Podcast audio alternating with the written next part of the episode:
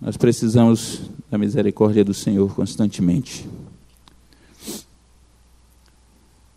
Se a misericórdia do Senhor não estiver sobre nós, nós pereceremos.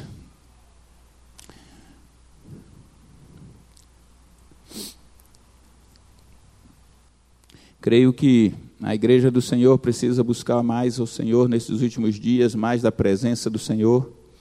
Entendo que nós precisamos buscar muito mais o Senhor do que temos buscado. Talvez nós estejamos buscando da forma errada, talvez estejamos enganados na forma ou talvez nos enganando enquanto estamos pensando buscar ao Senhor. Mas creio, creio que a igreja do Senhor precisa buscar muito mais ao Senhor nesses últimos dias. O Senhor está perto, o Senhor Jesus está perto de voltar. Não tarda e o Senhor estará de volta. E nós precisamos estar prontos. E estar prontos, meus irmãos, é, estar na presença dEle. Não é conhecer o que a Bíblia diz, não é conhecer com profundidade estudos teológicos, ou saber de cor versículos bíblicos, ou estar frequentando a igreja, seja um dia, dois dias ou todos os dias, mas é estar na presença de Deus. Estar na presença de Deus é a coisa que nós precisamos, é o que mais nós precisamos nos últimos dias, nesses últimos dias. Nós temos, eu tenho estado preocupado com algumas coisas que muitas vezes nós. Eu esqueci de desligar esse negócio aqui, senti vibrar no meu bolso, perdão. Só desligar logo, porque não é para ficar ligado isso não. Se alguém fez igual a mim e esqueceu ligado, por favor, desliga aí para não tocar na hora do, da ministração da palavra. Aproveita o exemplo. A gente tem frequentado muito Muitos de nós já fizemos cursos diversos aqui na igreja. Tem gente que já fez todos os cursos que estão aqui na igreja. Outro dia eu estava conversando com alguém e a pessoa me disse assim: Qual é o novo curso que tem na igreja? Eu falei: Por quê? Ela fez: Já fiz tudo. Todos os cursos que tem na igreja eu já fiz. Está na hora da pós-graduação, né? Todos os congressos que tem aqui, tem, muitas vezes nós participamos, congresso de células, por sinal, tem congresso de células dia 2 e 3 do próximo mês. Então se preparem já. Ah, congresso de célula, congresso de mulheres, congresso de louvor, congresso de, de tudo que você possa imaginar e nós participamos de tudo. Nós participamos de seminários, participamos de cultos e eu, enquanto estava orando hoje, fiquei incomodado com uma coisa. Tudo isso que a gente tem visto tudo que a gente tem aprendido, de tudo que a gente tem estudado, quanto a gente tem colocado em prática? Quanto a gente tem colocado em prática daquilo que a gente tem visto e daquilo que a gente tem aprendido? Será que a gente tem realmente executado aquilo tudo que tem aprendido? Eu vi uma frase, eu não sei quem é o autor, mas eu li essa frase, achei interessante, eu quis trazer para os irmãos. A frase diz assim: Conhecimento sem prática é igual a ficar lendo o cardápio de restaurante e não pedir nada. Você aprende, mas a fome não passa. Conhecimento sem prática é igual a ficar lendo o cardápio de restaurante. Você aprende, mas a fome não passa. Você sabe até o que tem no cardápio, mas a fome não passa. E a gente ter conhecimento do que a palavra de Deus diz, a gente ter conhecimento do que Deus deseja, a gente ter conhecimento de como deve praticar as coisas, ter conhecimento de como deve ser a nossa vida devocional, ter conhecimento daquilo que o Senhor deseja para nós, mas não colocar em prática, não resolve nada para nós. A fome espiritual vai continuar. A distância da presença de Deus vai continuar. E nós continuaremos do mesmo jeito em que sempre fomos e que sempre estivemos. Está na hora da gente tomar uma mudança, uma decisão para mudança de atitude e a gente começar a colocar em prática aquilo que a gente aprendeu. Tem pessoas aqui com muitos anos de evangelho e outras com alguns poucos dias, talvez, de evangelho, que tenham se convertido há pouco tempo. E diante do Senhor não, não existe diferença. Se você tem é desde está aqui desde a fundação da igreja ou antes da fundação da igreja você era evangélico em outra igreja, ou se você se converteu agora. O que Deus deseja para cada um de nós é que nós estejamos buscando a presença dele, independente do tempo em que nós sejamos tenhamos tomado a nossa decisão. O que vai fazer a diferença não é o tempo que você viveu na igreja ou no evangelho, mas é o tempo que você tem na presença do Senhor em qualidade de relacionamento com Ele. Estar na presença de Deus apenas por estar, estar no culto apenas por estar, ou cantar louvores porque é um, um cântico bonito, ou porque nós estamos acostumados com isso, ou porque ah, o Ministério do Louvor nos conduziu a este louvor e é muito agradável isso, isso não vai fazer diferença se você não tiver um relacionamento íntimo com Deus. Esse relacionamento íntimo com Deus é que vai fazer, vai causar a diferença entre aquele que serve, vai mostrar a diferença entre aquele que serve e aquele que não serve a Deus. Aquele que conhece verdadeiramente a Deus e aquele que não conhece. Realizar serviços na casa de Deus, trabalhar no reino, executar obras, expulsar demônios, orar para a cura de pessoas e ver as pessoas curadas, isso não diz que você serve a Deus. A palavra de Deus, o Senhor Jesus nos diz que no, último dia, quando ele voltasse, algumas pessoas procurariam ele e diriam: Senhor, mas eu não expulsei demônios em teu nome, eu não curei em teu nome, eu não preguei a palavra em teu nome. E a resposta de Jesus para aqueles foi: Afastai-vos de mim, vós que praticais a iniquidade. Mesmo fazendo trabalhos na casa do Senhor e levando outros a conhecer ao Senhor, mesmo assim não conheciam a Deus. O carteiro não necessariamente precisa saber o conteúdo da carta. Ele às vezes leva a carta, mas não conhece o conteúdo da carta e nem o autor da carta. Então, o indivíduo está conduzindo a carta e ele pode conduzir a carta e entregar alguém, e a pessoa lê a carta e ser transformado por aquilo que está escrito na carta, por conhecer o autor da carta, mas o condutor da, da correspondência, ele não ter efeito nenhum, não sofrer efeito nenhum daquilo que foi transportado por ele. Isso pode acontecer na vida de qualquer um de nós. Então, qual é a diferença que tem que existir? Nós precisamos ter um relacionamento com o Senhor, e relacionamento significa colocar em prática aquilo que ele nos ensina. Relacionamento com Deus significa vivenciar aquilo que aprende, que aprendemos. Quantas vezes nós temos é, ouvido sobre santidade e pouco tempo depois nós esquecemos e vivemos a vida de qualquer maneira. Quantas vezes nós temos ouvido sobre estudar a palavra de Deus e a gente deixa de estudar a palavra de Deus e passa tempos e tempos? Eu li um, uma história outro dia que eu achei interessante. Diz que o pastor, uma certa ocasião, não sei se eu contei aqui, mas eu achei interessante, lembrei ela agora. O pastor, uma vez, foi convidado para almoçar ou jantar, não lembro, na casa de um casal da igreja, casal rico e tal, e eles convidaram aquele casal e convidaram um pastor e colocaram talheres de prata. E o pastor jantou junto com eles, depois foi embora, e quando eles foram arrumar, eles perceberam que um talher tinha sumido. O talher que o pastor estava. Eles disseram, o pastor roubou o talher, o nosso talher de prata. Eles ficaram naquele negócio, o pastor pegou o talher, não pegou? Por que, que o pastor ia pegar o talher? O pastor, quem imaginaria o pastor pegando o nosso talher, o talher da nossa casa, a prataria? E eles ficaram olhando desconfiados para o pastor desconfiados, assim, toda vez que viu o pastor, ficavam desconfiados, mas não tinham coragem de perguntar ao pastor se ele tinha pego aquele talher. E eles passaram um tempo é, nessa agonia. Um tempo, eu diria, um ano. Um ano depois, eles resolveram convidar o pastor novamente para jantar na casa deles. Convidaram o pastor para jantar, e quando o pastor estava sentado à mesa, a esposa tomou coragem e disse: Pastor, o senhor veio aqui há um ano atrás. E há um ano atrás, no dia, na hora que o senhor saiu, sumiu o talher de prata. Pastor, não se ofenda não, mas o senhor pegou o talher que estava aqui, o talher de prata. O pastor virou-se em cima da estante e tinha uma Bíblia, o pastor pegou a Bíblia, abriu a Bíblia e fez isso aí, esse talher aqui. A Bíblia, o talher estava dentro da Bíblia um ano inteiro e ninguém tinha aberto aquela Bíblia.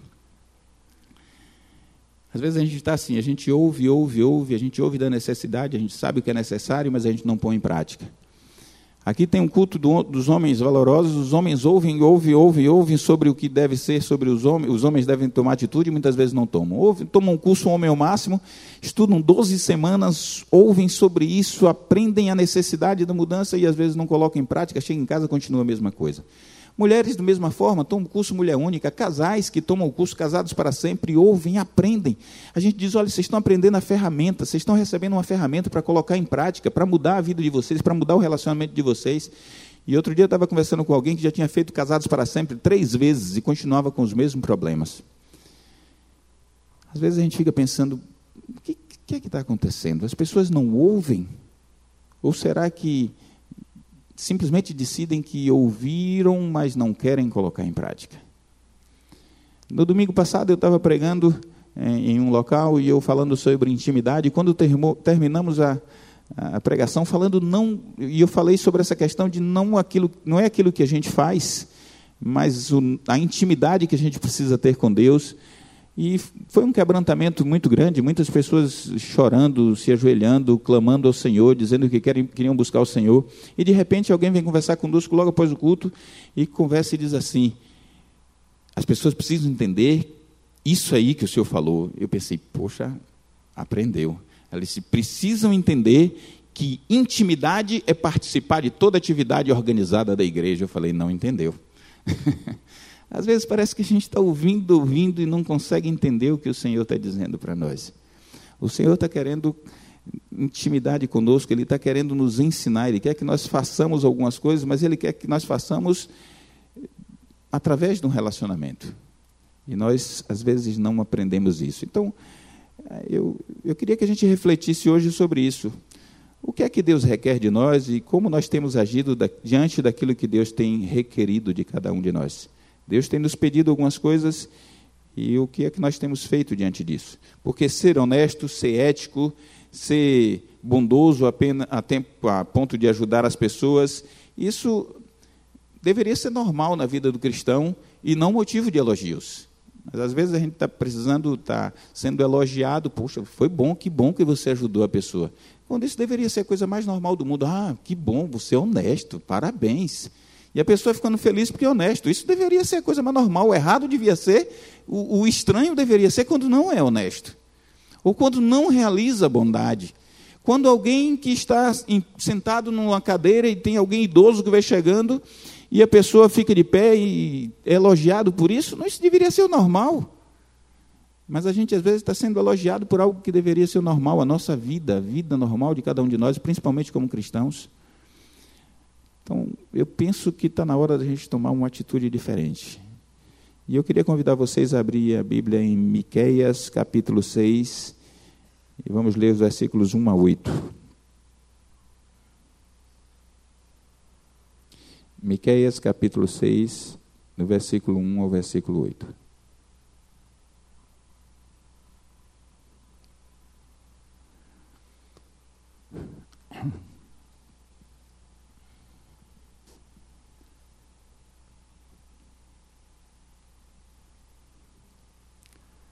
Quando já abriram, digam amém.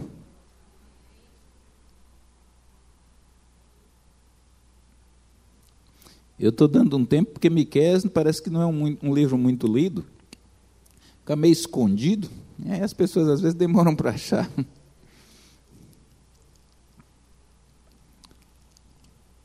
Se tiver dificuldade, pega o índice. Miqueias capítulo 1, 6 de 1 a 8 diz assim: capítulo 6, versículos de 1 a 8. Ouvi agora o que diz o Senhor: Levanta-te, contende com os montes e ouçam os outeiros a tua voz. Ouvi, montes, a contenda do Senhor, e vós, fortes fundamentos da terra, porque o Senhor tem uma contenda com o seu povo, e com Israel entrará em juízo. Ó povo meu, que te tenho feito? E em que te enfadei? Testifica contra mim. Certamente te fiz subir o monte das, do Egito e da casa. Vou pegar aqui que fica mais perto, que aqui faz uma sombrazinha aqui. Certamente te fiz subir da terra do Egito e da casa da servidão te remi. E pus diante de ti a Moisés, Arão e Miriam. Povo meu, Ora, lembra-te da consulta de Balaque, rei de Moabe, e do que lhe re respondeu Balaão, filho de Beor, desde que se tinha, desde Sitim até Gilgal, para que conheças as justiças do Senhor? Com que me apresentarei ao Senhor e me inclinarei ante o Deus Altíssimo? Verei perante ele com holocaustos, com bezerros de um ano? Agradar-se-á o Senhor de milhares de carneiros, de dez mil ribeiros de azeite? Darei o meu primogênito pela minha transgressão, o fruto do meu ventre pelo pecado da minha alma? Ele te declarou, homem, o que é bom. E o que é que o Senhor pede de ti, senão que pratiques a justiça e ames a beneficência e andes humildemente com o teu Deus? Aqui a gente tem um, um texto interessante do profeta Miqueias, do Senhor através do profeta Miqueias, e fala a cada um de nós de algumas coisas que nós precisamos aprender. E o versículo 8, ele fala de uma coisa que é boa, ele diz, ele te pede, ele quer que o Senhor está querendo de, de vocês? Ele te declarou o que é bom, e ele requer de ti, ou o que ele pede de ti, em outra versão diz requer. Que é que ele faz? Então é o que é bom e o que ele pede, o que ele requer de nós. Bom é aquilo que é agradável. Agradável para nós ou agradável para ele, não sei. Mas bom é aquilo que é agradável, aquilo que é realizável, aquilo que é hum, satisfatório para nós. E o que é que requer a ordem de Deus? O que ele pede é a ordem dele. Ele está dizendo, eu quero isso. O que, é que Deus pede é isso. Então Deus está dando, dizendo alguma coisa que é boa, mas que também ele deseja. Ele quer que seja realizado, ele ordena que seja realizado. E nesse caso a gente não teria de discutir. O povo de Israel havia sido, havia dividido a, a, em duas, duas partes, Israel e Judá, dez tribos de um lado, duas tribos de outra. As dez tribos dissiparam, entraram pela idolatria, e por conta da idolatria, que era o reino do norte, eles foram atacados, invadidos pela Síria, e Samaria foi tomada, e este povo, esse reino se dissipou e nunca mais foi restaurado o termo, o reino de Israel, o reino do norte, como foi chamado. Mas o reino do sul, que é o reino onde estávamos, estamos falando desse caso aí, ele continuou entre altos e baixos, ele continuou buscando, mas era assim: tinha hora que estava servindo ao Senhor, hora que estava fazendo coisa que não devia, e subia, descia. E nessa situação, eles acostumaram a uma coisa que é muito complicada. Eles se tornaram um povo ritualista. O que é esse povo ritualista? O povo que cumpria um ritual. Deus tinha mandado que se sacrificassem bezerros, que e fosse a realizar as festas. Tinha um padrão de ritual a ser seguido. E o povo estava cumprindo esse ritual, mas o povo não conhecia, não servia verdadeiramente a Deus. As suas atitudes não condiziam com aquilo em que eles estavam, que eles estavam realizando. E me fez lembrar como, como tem sido a igreja dos últimos dias. E por isso eu disse que a gente precisa, como igreja do Senhor, começar a buscar e começar a clamar sobre isso e a falar sobre isso, que a igreja do Senhor precisa buscar mais ao Senhor nesses últimos tempos, porque nós temos vivido em tempos em que a igreja tem sido muito ritualista. A igreja cumpre seu papel. A igreja faz cultos e faz cultos bonitos, faz congressos e congressos bonitos, faz a, realiza atividades diversas, é uma ação social muito bonita, mas quando a gente vai ver a, a intimidade, a busca, o conhecimento do Senhor, a, a presença do Senhor no meio do povo, a gente não vê. Então a gente percebe que o ritual está bom, mas semelhante ao povo de Judá nessa ocasião, eles estão, a igreja está afastada do Senhor nosso Deus. Infelizmente. O profeta Miqueias traça um esboço aqui nesses oito versículos, como se fosse um julgamento. É como disse o Senhor, como diz o texto no versículo 2, né? É, o Senhor tem uma contenda com o seu povo e com Israel entrará em juízo. Ele trata como se fosse um julgamento. Nos cinco primeiros versículos, ele faz uma parte da acusação. Nos seis e sete, uma defesa. E no oitavo, os, a parte do Senhor, como juiz. Então é tipo um julgamento que Miqueias elabora aqui. E a gente vê nesses cinco primeiros versículos, nós encontramos essa acusação tendo como testemunho, ele diz assim: os montes, os outeiros e os fundamentos da terra. Então, quando ele está falando daquilo que o povo ia ser acusado, ele diz: olha, a minha testemunha, as testemunhas que eu tenho são os montes, os outeiros, os fundamentos da terra que têm olhado o que vocês têm feito. O que vocês têm feito não preciso de pessoas, mas eu preciso, eu posso pegar a própria natureza que está aqui mostrando que vocês têm se afastado da minha presença, que vocês não me conhecem, que vocês são muito bons de, de praticar as coisas, mas são muito ruins de relacionamento comigo, em outras palavras.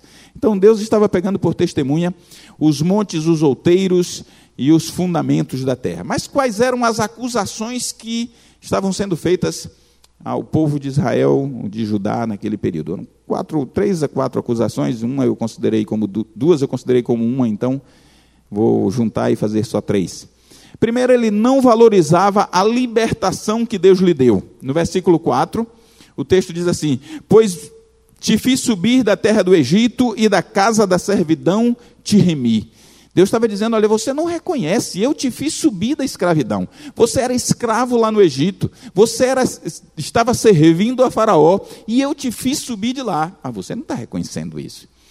Às vezes o que a gente acontece conosco, meus irmãos, é que nós fomos comprados, nós fomos remidos pelo sangue do Cordeiro, sim ou não? Quem ainda pode dar glória a Deus por isso?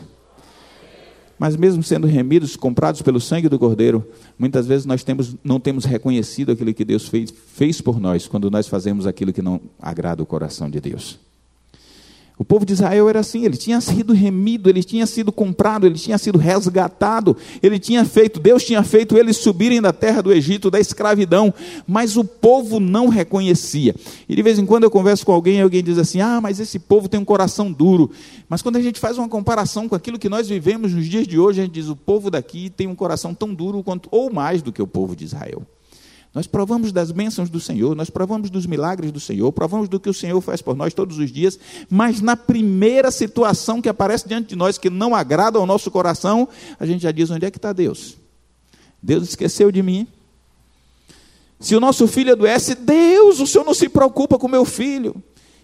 E se alguém da família morre, então, ui, a gente acha que Deus nunca se importou conosco e nunca nos amou. Por quê? Porque nós somos semelhantes ao povo de Israel. Deus nos comprou, Deus nos tirou da escravidão através do sacrifício de Jesus, mas muitas vezes nós nos esquecemos. E o Senhor tem dito através do profeta Miqueias para aquele povo e diz para nós nos dias de hoje: Eu não te resgatei, eu não tirei, não tirei, te tirei do lamaçal do pecado, eu não te tirei da servidão, da escravidão, eu não tirei aquelas cadeias que o inimigo andava te prendendo. E por que tu não reconhece? Por que ainda assim tu não reconheces? Segunda acusação que Deus faz ao povo, ainda no versículo 4, ele diz: Eu não te enviei diante, eu não enviei adiante de ti a Moisés, Arão e Miriam. Ele estava dizendo ao povo: Você não valorizou a liderança que eu lhe dei. Você não valorizou a liderança que eu lhe dei. Você desprezou. Muitas vezes o que nós temos feito é isso. Deus tem colocado líderes diante de nós. Eu dou graças a Deus que esta igreja não tenha visto isso, mas a igreja do Senhor, de uma forma geral, tem rejeitado a liderança que o Senhor tem colocado. E eu vou repetir, eu não tenho visto isso aqui. Eu sei que a igreja tem reconhecido a liderança e tem ah, aceito a direção daqueles que o Senhor tem colocado à frente do povo aqui neste lugar. Mas eu tenho passado por lugares onde eu vejo pessoas que não, não aceitam a liderança, que se rebelam contra a liderança, que lutam contra a liderança que o Senhor colocou, que se que tentam retirar e que sabotam a liderança. Pessoas que estão em, em posição de, de destaque na igreja, ou que tem uma, uma condição financeira maior, em igrejas menores principalmente, e que tem colocado a, a, a situação, olha, eu o pastor tem que fazer aquilo que agrada a igreja, e que tem que agradar, porque nós é que damos o dízimo, nós é que pagamos o salário, como se o pastor fosse empregado, empregado dele e não do Senhor, como se o pastor fosse funcionário da igreja e não ministro do Senhor. E muitas vezes as pessoas têm agido dessa forma e não têm respeitado os líderes. E quando eu falo de respeitar líderes, eu falo de respeitar os líderes, não apenas os líderes eclesiásticos, e aí entra para nós também. Nós muitas vezes não respeitamos os líderes que o Senhor permitiu que estivessem acima de nós, seja na cidade, na nação, não importa, no trabalho. São líderes. A palavra de Deus diz lá em, em 1 Crônicas, capítulo 29, versículos 11 e 12, diz que tudo que existe no céu e na terra é do Senhor, e que dele é este reino, que tu, na mão dele tem força e poder, e que é pela mão dele que as pessoas recebem força, recebem poder e, e autoridade. É pela mão do Senhor. E a Bíblia nos ensina, através do, do, do rei Davi, uma lição fantástica. É que nós precisamos respeitar a autoridade, mesmo quando a autoridade não está agindo corretamente, porque ela foi instituída por Deus. O que nós podemos fazer é aquilo que nós fizemos aqui na estante. Não está satisfatório? Clama ao Senhor, chora diante do Senhor, e o Senhor que colocou, o Senhor tira. Mas nós muitas vezes estamos nos levantando para nos rebelar contra as autoridades. E a Bíblia diz: toda autoridade é instituída por Deus. Eu quero dizer a você que é pai, a você que é mãe, que na hora que você se levanta contra uma autoridade, você está ensinando a seu filho que ele não deve lhe respeitar. Quando você fala mal do prefeito, do presidente, do pastor, do diácono, do líder, seja ele qual for, você está ensinando ao seu filho, olha, a autoridade não merece respeito, eu não respeito, então você não precisa respeitar. E quando o seu filho estiver diante da sua autoridade, vai chegar um momento em que ele vai considerar da mesma forma e ele não vai lhe respeitar. Porque é isso que nós ensinamos sem falar. A autoridade precisa ser respeitada, seja ela qual for. Terceira coisa que o profeta está trazendo a acusação de Deus para aquele povo é que o povo não valorizou a bênção e a justiça do Senhor. Ah, o texto diz assim: Lembra-te agora do que consultou, versículo 5, do que consultou Balaque, rei de Moabe, e que lhe respondeu Balaão, filho de Beó, e do que aconteceu desde Sitim a Gilgal, que conheças as justiças do Senhor. Ele está dizendo assim: olha, Deus fez justiça, Deus te protegeu. Quando a maldição era para ser lançada sobre ti, com Balaão, quando com Balaão, ele, Deus proibiu, eu, te eu proibi, eu disse a ele que não poderia te, amal, te, abençoar, te amaldiçoar, mas ele te abençoou. Então a bênção do Senhor foi para o povo, a justiça do Senhor foi feita, mas o povo não estava reconhecendo. E às vezes a gente está nessa condição, a gente recebe bênção do Senhor uma atrás da outra. A gente recebe bênçãos incontáveis da mão do Senhor, mas a gente não reconhece as bênçãos do Senhor. Eu, essa semana, é, por não, não, por não estar atento, muitas vezes a gente perde a bênção do Senhor e a gente murmura quando a gente deveria dar graças a Deus. No fim de semana eu preguei na sexta, sábado de tarde, sábado de noite, domingo de manhã, domingo de noite. Então eu estava cansado, muito cansado, a voz cansada. E na segunda-feira eu tinha uma consulta a fazer. Eu achei que a consulta ia ser rápida. Como na terça-feira à tarde tem culto de oração, na terça-feira à noite tem célula, eu ia preparar esses estudos. E aí eu eu costumo preparar na segunda-feira. E eu planejei, eu vou fazer o exame. Quando eu terminar o exame, eu volto e vou preparar esses estudos logo. Aí fui 20 para as 8 para o consultório. E quando cheguei lá, achei que era um dos primeiros. Tinha pouca gente, mas as pessoas tinham passado e tinham largado o nome e já tinham ido embora para voltar depois.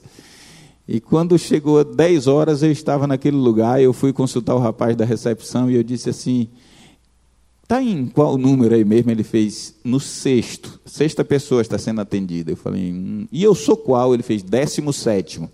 Eu falei, Jesus, que isso? aí eu, eu voltei, sentei no meu lugar, e aquela inquietação, aí eu levantava, saía para um lado, voltava, e o tempo passando, eu falei, não, agora eu não posso sair daqui, eu vou ficar. Eu vou até o fim. Eu saí de lá 12 para as 12. Aí eu perdi meu período de oração, perdi o meu planejamento pela manhã. Fui em casa, almocei, terminei o almoço, vim para aqui. E aí eu comecei a orar, eu me ajoelhei e fui orar ao Senhor e eu disse assim, Senhor, misericórdia, Senhor. Meu dia foi mais curto hoje, tem misericórdia de mim, me ajuda. porque eu perdi a manhã toda. Enquanto eu, quando eu acabei de falar essa frase, eu perdi a manhã toda. O Espírito Santo falou no meu coração e disse: Você não perdeu a manhã. Eu lhe dei uma manhã de descanso. Aí eu parei na hora assim, fiz: Eita, perdão, Pai, pela minha falta de entendimento. Perdão, porque eu comecei a murmurar quando eu deveria agradecer. Se o Senhor estava me dando descanso, obrigado. Eu descansei, eu não fiz nada. De qualquer jeito, eu prefiro da eu preciso da tua ajuda. Mas às vezes a gente está assim. A gente, Deus está querendo nos dar alguma coisa, Deus está querendo nos abençoar, e a gente está tão preocupado com o que a gente pode fazer, com o que a gente e a gente não ouve a voz de Deus. A gente deixa de ouvir, de receber aquilo que o Senhor tem para nós, porque nós estamos muito mais preocupados com aquilo que nós pensamos, com aquilo que nós queremos, e esquecemos de consultar e de verificar o que Deus quer para nós. Então, nós, nós temos três reclamações, três acusações que foram feitas aqui ao povo. Versículos 6 e 7, o povo começa a se defender e ele diz assim: Ora, com quem me apresentarei ao Senhor? É como quem estivesse se justificando, né? Com quem me apresentarei ao Senhor? E me inclinarei ante o Deus Altíssimo. Virei perante ele com holocaustos, com bezerros de um ano. Agradar-se-á o Senhor de, olha o que ele falou, logo exagerou, de milhares de carneiros ou de dez mil ribeiros de azeite, de rios de azeite, ele está falando, dez mil rios, ribeiros de azeite então ele está dizendo assim: será que o Senhor se agradará disso? Ele diz: o fruto do meu ventre, do, oh, darei o meu primogênito pela minha, pela minha transgressão, o fruto do meu ventre, pelo pecado da minha alma. Ele está dizendo: será que Deus vai se agradar disso tudo? Agradar tudo? Eu vou fazer holocausto, eu vou trazer azeite, eu vou matar carneiros, cordeiros, eu vou fazer isso tudo, vou agradar a Deus? É como se ele estivesse dizendo assim: olha, por mais que eu faça tudo o que eu faço, Deus não reconhece que eu estou fazendo por ele. Eu estou fazendo tudo para Deus. E Deus ainda assim está reclamando. Eu dou holocausto, eu faço sacrifício, eu vou às festas, eu faço tudo. E Deus não reconhece. Ele está se justificando, dizendo que Deus é que não enxerga. Eu vou fazer mais do que isso. É. Já estou fazendo muito. E o que a gente faz muitas vezes não é isso? Ah, eu já passo tanto tempo em oração, eu já vou tanto na igreja, eu já leio tanto a Bíblia, eu já faço tanto. Na hora que eu preciso de uma coisinha, eu preciso que Deus me abençoe. Eu preciso. Deus tem obrigação como pai de me abençoar. Eu acho essas obrigações legais. É como quem diz assim, mas Deus, a responsabilidade dele é fazer. Meu papel eu estou fazendo. Eu vou na igreja, eu dou o dízimo, eu leio a Bíblia, eu oro. Agora Deus tem que fazer a parte dele. O que nós estamos fazendo muitas vezes é isso.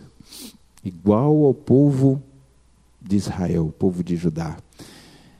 Sacrifícios estavam corretos, sim ou não? Fazer o sacrifício estava certo? Era a lei.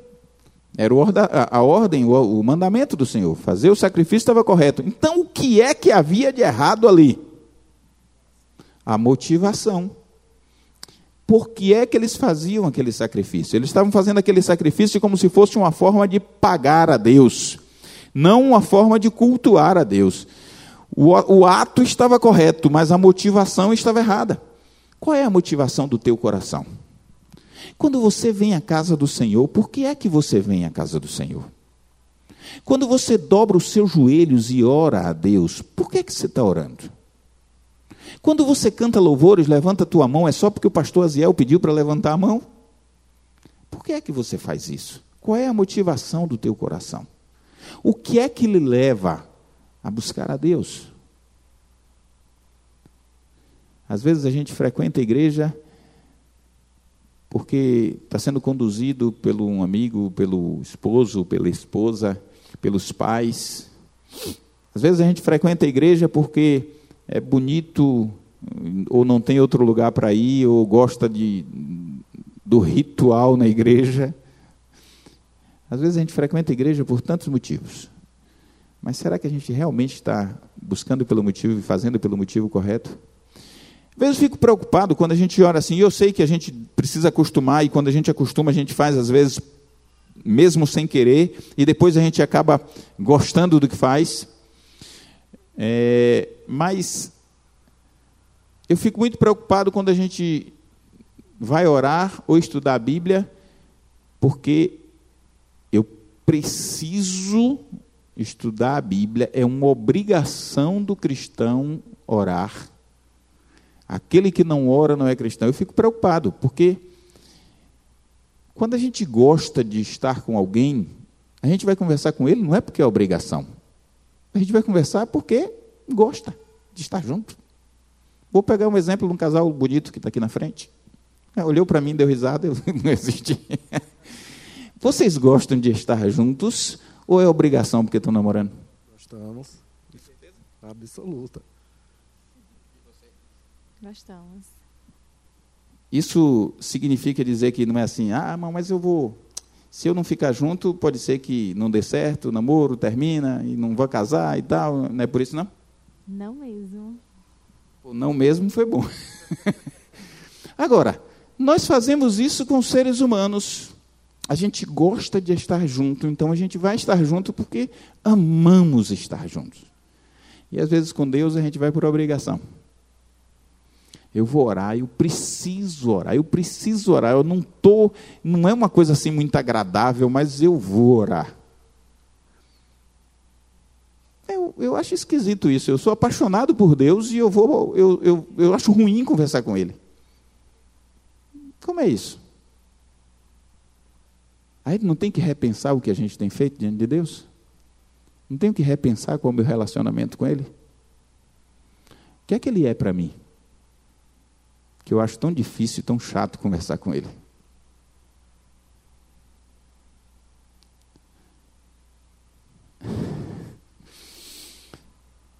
No verso 8 que a gente viu, Deus diz: O que é bom e o que é que Ele requer de nós. E eu queria trazer o tripé. O tripé para sustentar a vida de um filho de Deus. Ele diz aqui no versículo 8. Esse tripé é composto de: o que é que o Senhor bom, é que o Senhor, o Senhor nos declarou que é bom e o que é que ele pede? Que pratiques a justiça, ames a beneficência e andes humildemente com o teu Deus. Três coisas, é um tripé que sustenta a nossa caminhada cristã nossa vida como filho de Deus. Primeira coisa, fazer a justiça. Então ele diz, aqui nessa versão diz pratiques a justiça, ou fazer a justiça, faz a mesma coisa, é, tem o mesmo efeito, né? Executar, fazer justiça. Ah, é interessante a gente pensar que isso aqui, essa ideia de fazer justiça não é uma questão teórica, é uma questão prática. É fazer a justiça.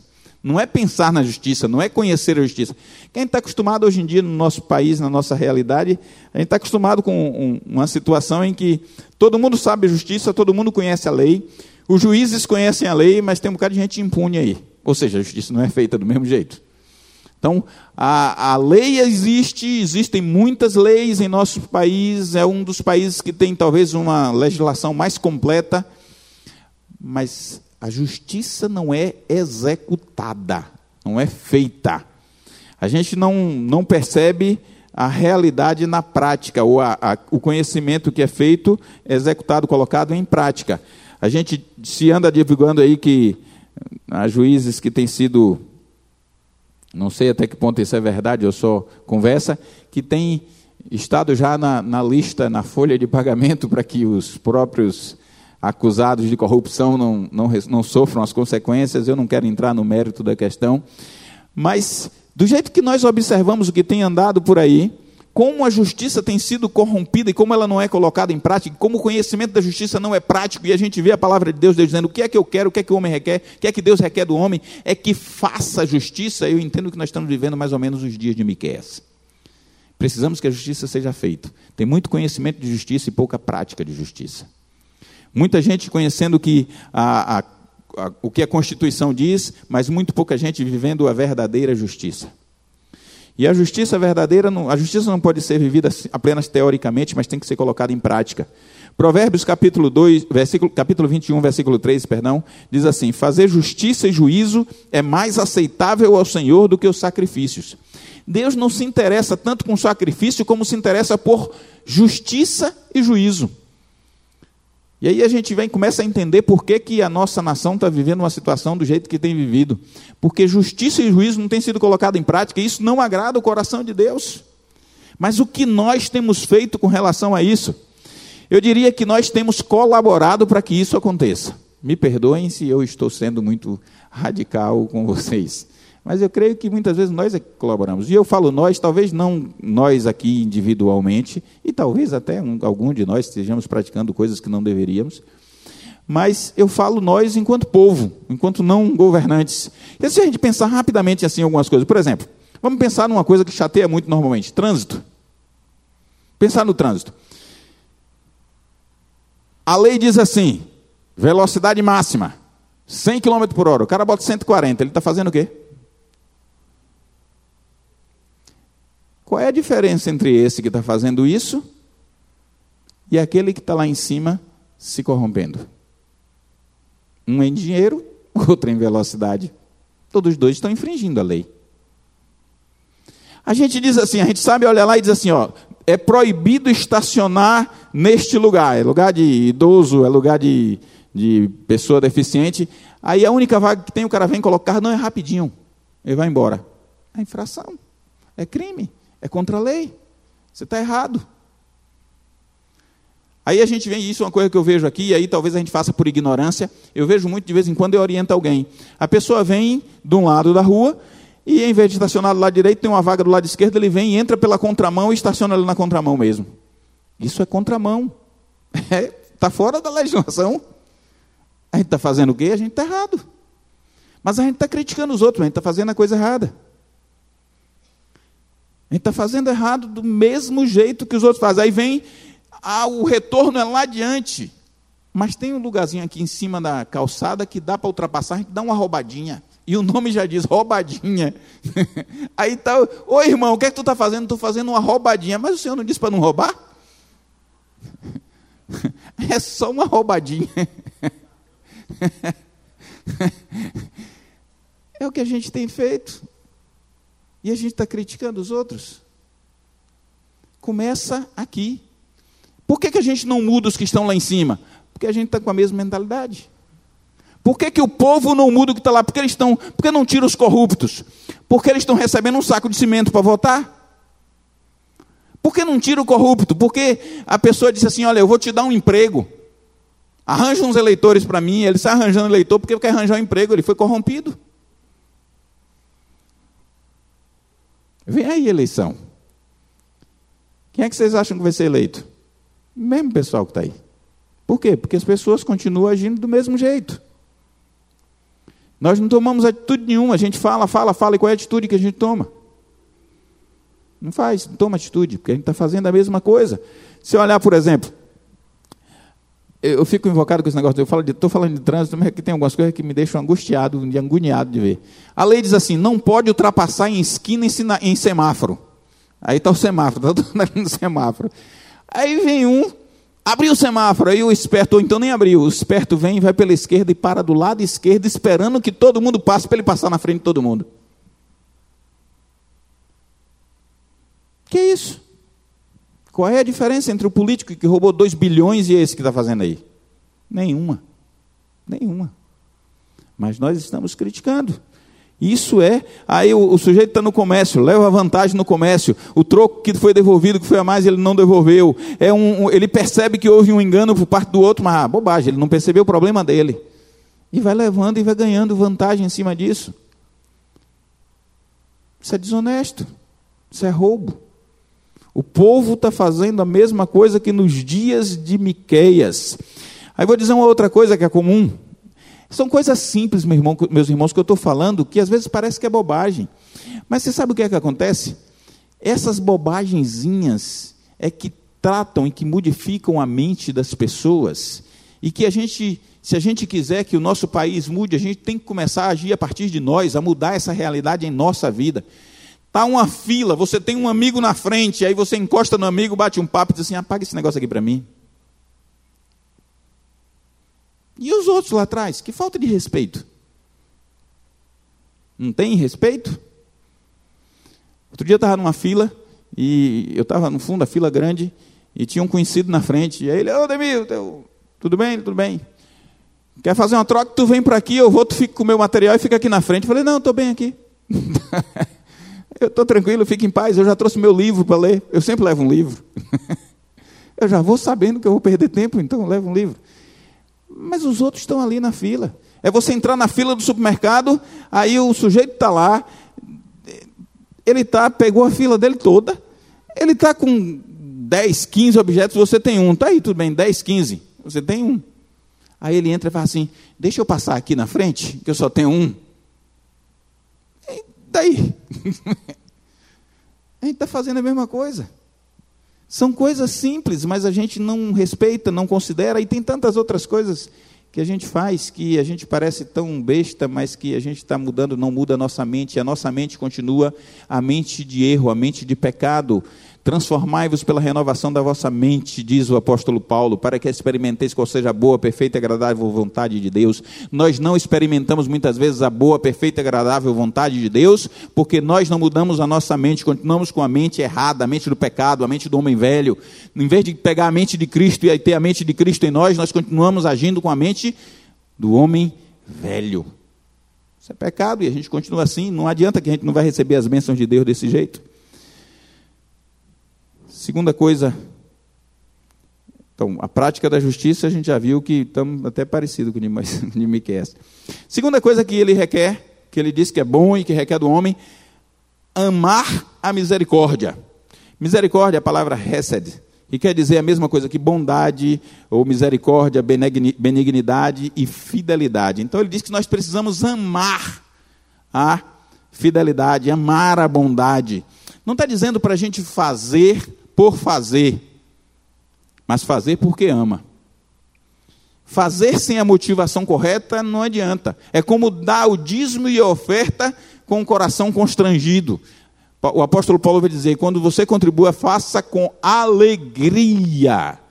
Aí a pessoa vem constrangido. Vai dar uma, abençoar uma pessoa no meio da rua, dá constrangido. Poxa, não sei se devia dar. Vai ajudar em alguma coisa na oferta, eu estou dando porque o apelo foi grande mas está constrangido. Ou vai ajudar alguém carente, mas ajuda assim naquele aperto, não quer. Não, não adianta, gente. Ou ajuda por um outro motivo. Estou ajudando porque pelo menos a minha consciência fica tranquila. Não é assim que a Bíblia ensina. Amar a misericórdia é o amor que faz a diferença. É como o apóstolo Paulo disse lá em 1 Coríntios capítulo 13. No versículo 3 ele diz assim: Ainda que eu distribuísse toda a minha fortuna para sustento dos pobres, e ainda que entregasse o meu corpo para ser queimado e não tivesse amor, nada disso me aproveitaria. Então não adianta dar, fazer sustento de, de pobres e tudo, se você não fizer isso por amor. O, esse passo do amar a misericórdia, eu diria que é um passo a mais do que a justiça. A justiça basta você cumprir a justiça, mas fazer ou, amar a misericórdia não adianta só fazer a misericórdia, você tem que amar, você tem que fazer por amor não por obrigação. Você tem que fazer por amor. Obediência sem amor é legalismo. Agora, amor sem ação é religiosidade. Então você tem que fazer com amor. Não deixa de fazer, mas faz com amor. É fundamental que seja assim. Ah, tem uma historinha que diz que o, um, um homem ia subindo no ônibus e ele subiu no ônibus apressado, o ônibus foi arrancando, e na hora que ele foi saindo, ele correu, o sapato estava meio folgado e o sapato caiu. É a historinha que contam assim. Aí o sapato caiu fora do ônibus, ele conseguiu o ônibus, subir, o ônibus arrastou e o sapato ficou. Quando o sapato ficou, ele ficou com um sapato só dentro do ônibus, aí ele sentou, calmamente ele tirou o outro sapato, abriu a janela e jogou o outro sapato pela janela, próximo de onde o outro tinha ficado. Um jovenzinho que estava do lado fez, senhor, eu não entendi, por que, que o senhor jogou o outro sapato fora? Ele disse, eu estou com um sapato, só o outro ficou. Não iria me servir esse sapato que eu estava. E quem pegaria um sapato achado no meio da rua se não uma pessoa carente? Mas uma pessoa carente não iria usar um sapato se só tivesse um pé só. Então eu estou arremessando o outro para ele ter logo os dois. Às vezes a gente está fazendo as coisas, mas a gente não pensa por que, a gente está fazendo. Por que, que eu estou abençoando? É por amor que eu tenho que fazer. Não por obrigação, é por amor. eu vou abençoar alguém, porque aquele alguém precisa e eu posso ajudar aquela pessoa a vida, viver uma vida melhor. Para a gente fechar, terceira coisa que o Senhor nos ensina desse tripé: andar humildemente com o Senhor teu Deus, amar, andar humildemente com Deus. Isso é o que Deus, a terceira coisa que Deus requer do nosso tripé para a vida do cristão. As duas primeiras coisas estão relacionadas com o homem, né? Praticar a justiça, ou fazer a justiça, e amar a misericórdia. Tem a ver no nosso relacionamento com os, as pessoas. Mas essa terceira coisa tem a ver no nosso relacionamento com Deus, é andar com Deus. Tem um homem na Bíblia que ele é citado apenas nove vezes na Bíblia. Nove vezes o nome dele é citado na Bíblia. Seis vezes em Gênesis, um em Lucas, um em Judas e um em Hebreus. Mas a, a referência que é feita por esse homem me causa um desejo profundo de ser parecido com ele. A Bíblia diz: E andou Enoque com Deus, e não foi visto mais, porque o Senhor o tomou para si. Andou com Deus. Essa é a referência. E o Senhor está desejando é que nós andemos com Ele, porque as duas atitudes Praticar a justiça, amar a misericórdia, se não andamos com Deus, não resolve. É preciso andar com Deus. Será que nós estamos andando com Deus todos os dias da nossa vida? Será que realmente temos andado com Deus ao nosso lado? Será que temos entendido quem é verdadeiramente Deus e, e quando Ele fala conosco, se nós ouvimos a Sua voz e entendemos que é Ele que está falando conosco? Deixa eu fazer uma pergunta a você. Se Jesus aparecesse aqui agora, como é que você saberia que era Jesus?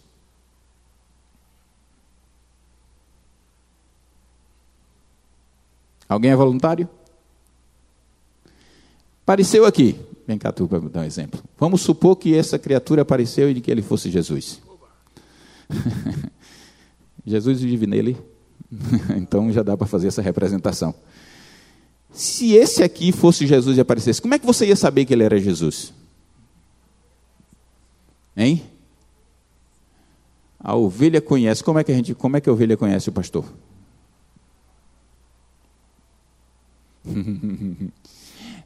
Eu, a irmã respondeu uma coisa certa. A ovelha conhece seu pastor. Mas por que Deus fala muitas vezes e a gente não sabe que foi Deus que falou? Será que foi Deus que falou? Eu não tenho certeza que foi Deus que falou. Então, às vezes, eu fico meio preocupado se a gente realmente está conhecendo o pastor. Mas aqui está Jesus. O que é que vai dizer que esse é Jesus? Tiver intimidade, vai saber o quê?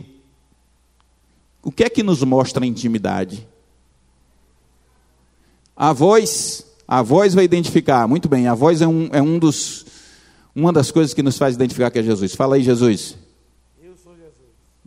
Aí você reconhece a voz de Jesus, aí reconheceu que era Jesus. Tá, tudo bem que mais que pode nos fazer reconhecer que esse, essa, essa pessoa era Jesus? Comunhão com hein? A bondade, a comunhão. Se ele é bondoso, mas tem tanta gente bondoso, né?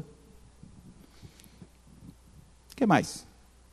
Que é que ele poderia fazer para mostrar que ele era Jesus?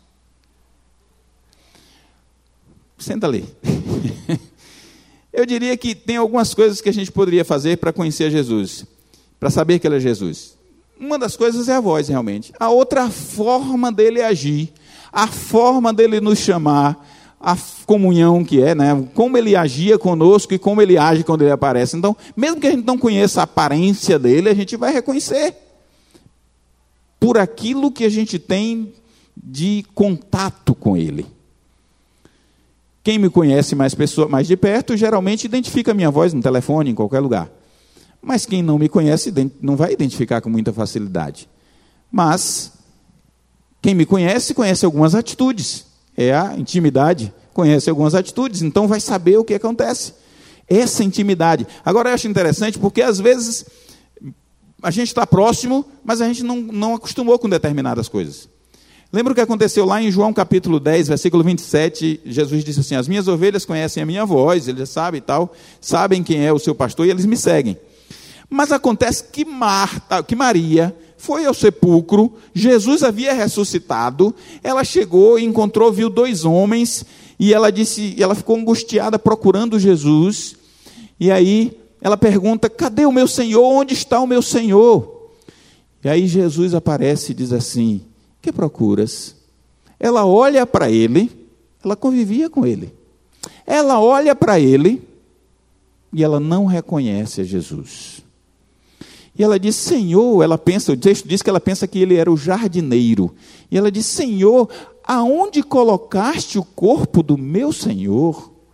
Eu quero sepultá-lo. Aí Jesus faz: Maria. Aí ela olha para ele, vira e faz: Rabone, que quer dizer mestre. Ela reconheceu quando ele a chamou pelo nome. Tem algo no nosso contato individual com Jesus que caracteriza a nossa intimidade. A intimidade não é igual para todos. A intimidade que eu tenho com o meu filho é diferente da intimidade que eu tenho com a minha esposa, que é diferente da intimidade que eu tenho com o outro filho, que é diferente da intimidade que eu tenho com a minha irmã, com a minha mãe, é diferente da intimidade que eu tenho com os meus amigos. Cada pessoa tem um jeito diferente. Tem gente que me chama de um jeito que eu identifico se, se você disser assim, ó, quem lhe chama com esse por esse nome, eu já digo quem é.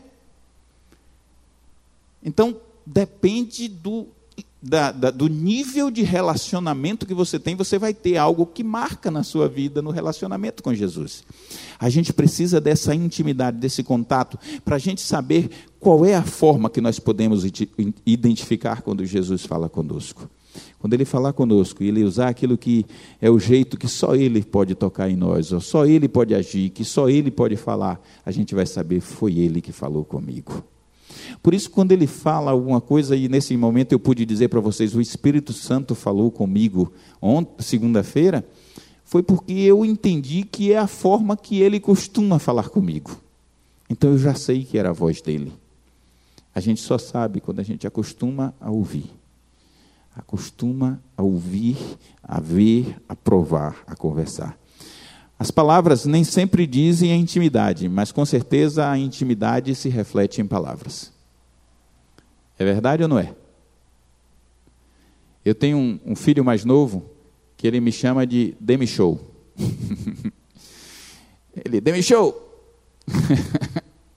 Já o, o do meio me chama Demitão da Massa. O mais velho me chama de pai. Cada um chama de um jeito, é o jeito de intimidade. Por conta disso, a namorada do mais novo agora me chama de demissogro. é demishow e demissogro.